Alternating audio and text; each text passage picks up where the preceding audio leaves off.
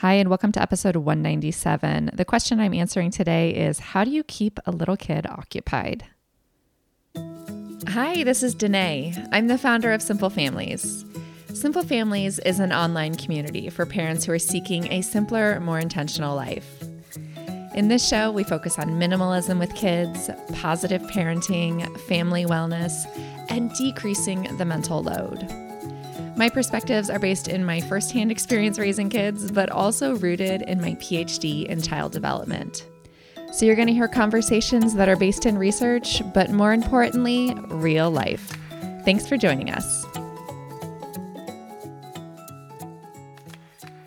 Hello, and thank you so much for tuning in. I am happy to have you here.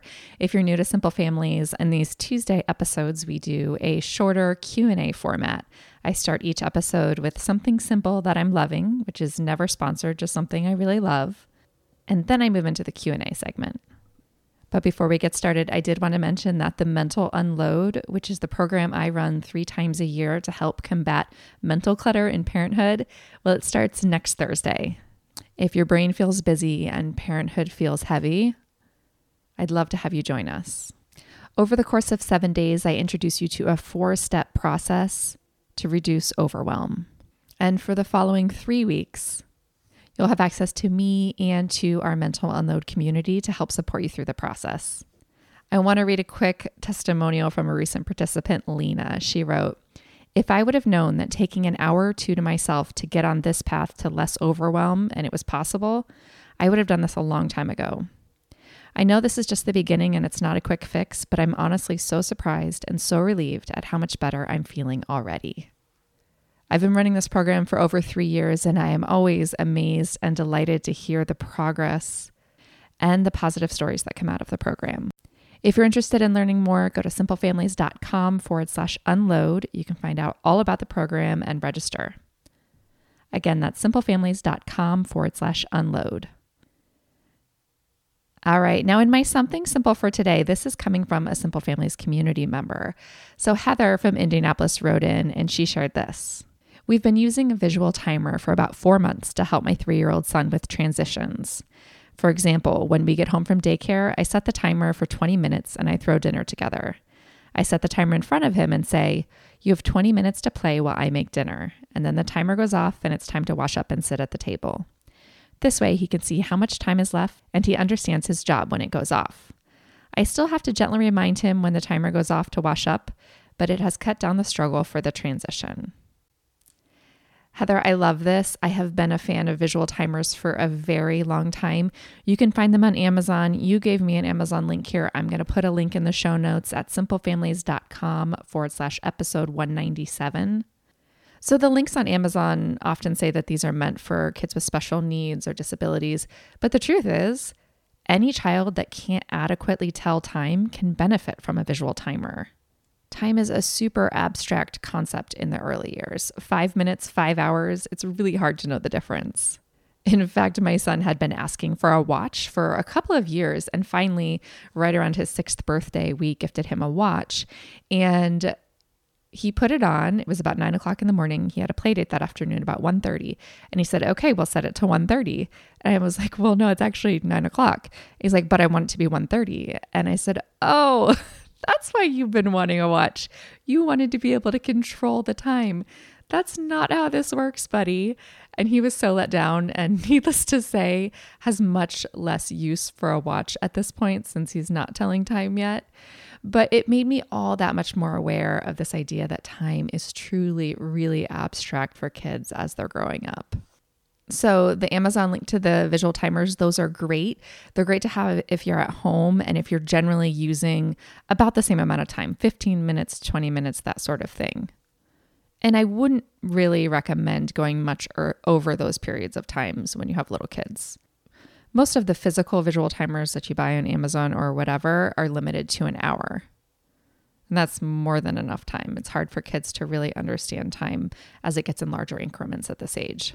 But we actually have an app just called Visual Timer. It was a free app that I got a couple of years ago, which is really nice to use when you're on the go. So you can Google that and find a link to a Visual Timer app too. However, I've been pleasantly surprised to see that Apple has actually integrated a visual element into their built in timer. So if you have an iPhone, I think this works on an iPad too, you set a timer for five minutes, there's an orange circle around the time that slowly dissipates. And as the time starts to disappear, the orange circle starts to disappear too. So, if you don't want to buy a visual timer, if you don't want to have a separate app for it, and you do have an iPhone or an iPad, you could use the built in timer app and that orange circle that goes around the time. We use timers a lot in our house for transitions. I was worried at first that my kids would become dependent on it. And honestly, they have not. We do use them a lot. They're fine without them. But I will say that things go much smoother when we do give them a minute or two warning for things. It also really helps us set boundaries as parents, too. Sometimes I'll be saying goodnight to my kids, and my daughter will say, Hey, can you lay with me for two minutes?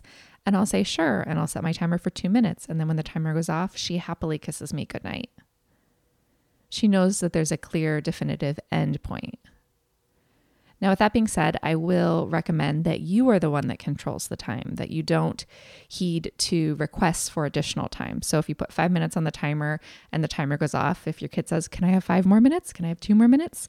They're always going to keep asking for more minutes and more minutes. And then you start to get into a little bit of a power struggle. So, if you do decide to use, use a timer, make sure that you're the one choosing the amount of time and you're sticking with what you originally declared. So, yes, visual timers are awesome. We have the Google Home system. So, often if I'm just in the kitchen or I'm in the middle of something, sometimes I'll just say, Hey, Google, set a timer, and I'll set a timer that way. I know you can do that with Alexa too. And just this week, actually, Google has, as you can see, my Google is listening right now. They're always listening. So, just this week, Google has debuted Lego alarms. So it doesn't work for the timer feature, but it does work for the alarms, which is kind of cool. You can just say, Hey, Google, set a Lego alarm to go off in five minutes. 11 12 a.m. Okay, you can pick Lego City, Lego Life, or Lego Friends. Which one would you like? Lego Life. Sure, your alarm with Lego Life is set for today at 11 12 a.m. Awesome. Talk to you soon. So that makes setting a timer a little bit more fun for my kids because they get to pick an aspect of it and it plays some Lego music instead of regular timer stuff. All right, so moving into today's sponsor. Today, this episode is sponsored by BetterHelp.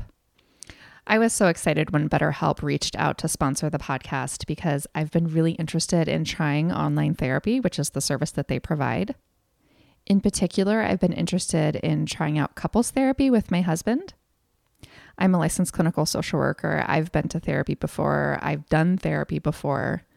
And I remember as I was getting licensed and learning about couples therapy, the very first thing that we learned was the reason that couples therapy fails most often is that couples wait too long to start it. So it's actually better to do couples therapy when your relationship is in good condition to keep it strong rather than waiting until you're facing overwhelming problems. So, BetterHelp matched us with a licensed professional therapist.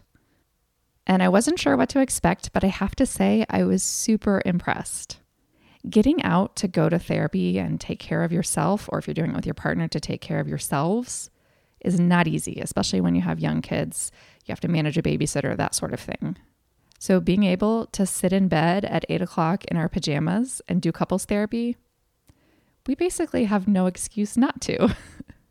The service is far more affordable than traditional office counseling, and financial aid is available. We've been so happy with the therapist that they matched us with. And like I said, the convenience is unmatched.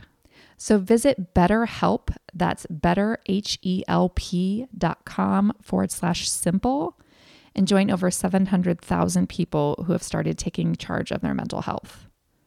Again, that's betterhelp, H-E-L-P dot com forward slash simple to get the help of an experienced professional, and the Simple Families audience will get 10% off your first month. All right, now on to the Q&A section for today. This question comes from Sarah in Riverside, California. Sarah has four kids a two year old, a nine year old, a 12 year old, and a 13 year old. Here's what she wrote How do you occupy your toddler when they need to tag along, like at sports practices, all day volleyball tournaments, church, etc.? Pretty much anywhere that's not set up to entertain a toddler for long extended periods of time. Thanks for your question, Sarah. So, I know how painful it can be to try to corral a young toddler. You have a two year old, I see. I remember when my son did a gymnastics class when my daughter was newly walking, and I felt like I was doing gymnastics for the whole 45 minutes that he was in gymnastics. He now does karate, and those classes are either 30 or 45 minutes. And now she's almost four, but it still feels like a lot of work to have her in that closed space for very long. An unoccupied toddler can feel very exhausting. So, my first solution, which you might not want to hear this, but it's just don't do it. Don't take a toddler to an all day volleyball tournament. Now, I know that this is easier said than done. Actually, in my family growing up, there were four of us. My mom had two kids, and then 10 years later, had two more. So, my siblings and I were spaced out very similar to your kids. When I was 12, I had a two year old sibling. And I distinctly remember when I was 12, I was in seventh grade, and I really wanted to play basketball. But the basketball practices were at another school, which was about a 20 minute drive away, and they were happening every single day. And my mom said to me, No, you can't play because I can't drive you there every day. I have two little kids at home and it just can't happen for us. And I remember being super resentful and sad. And I hung on to that resentment for a long time. I mean, you might argue that I'm still hanging on to that resentment since I still remember it very vividly. But the truth is, now, fast forward 20 plus years, I get it. I understand that you have to put healthy boundaries on the way that you spend your time. And when your family grows larger and larger, that just becomes all the more necessary. You have to say no to things. And it's uncomfortable. You can't make everybody happy all the time. And you've probably already found this out when you're taking the two year old to an all day volleyball tournament the older child is probably happy because they get to participate, but the two year old is not going to be very happy. Regardless of how hard you're working and how much you're busting your butt to occupy and entertain that two year old. It's just this hard balance or lack of balance to strike in that you want everybody to be happy all the time. But the truth is, it's not your job to make everybody happy all the time. It's your job to find some semblance of balance.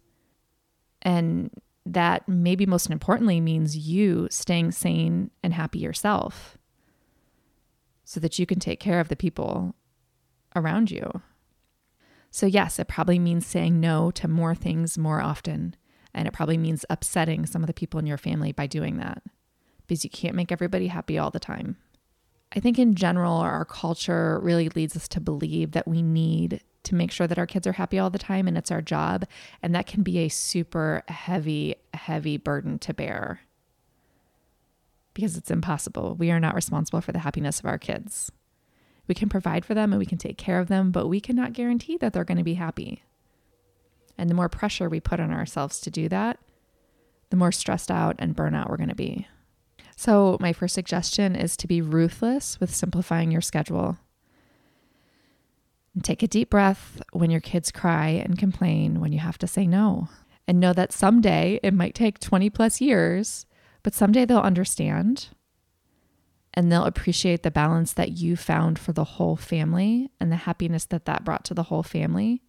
But right now, they're not going to get it. They're very egocentric, very self absorbed, and it's going to be really hard for them to understand the importance of you setting boundaries and setting limits. So, there are going to be times when you do have to take toddlers places that you don't want to have to take them for longer periods of time than you want to have to do. And you have to understand that you have your agenda and you have the things that you need to do, but they also have their agenda and the things that they need to do. And the agenda that most young kids have includes lots of movement and fresh air.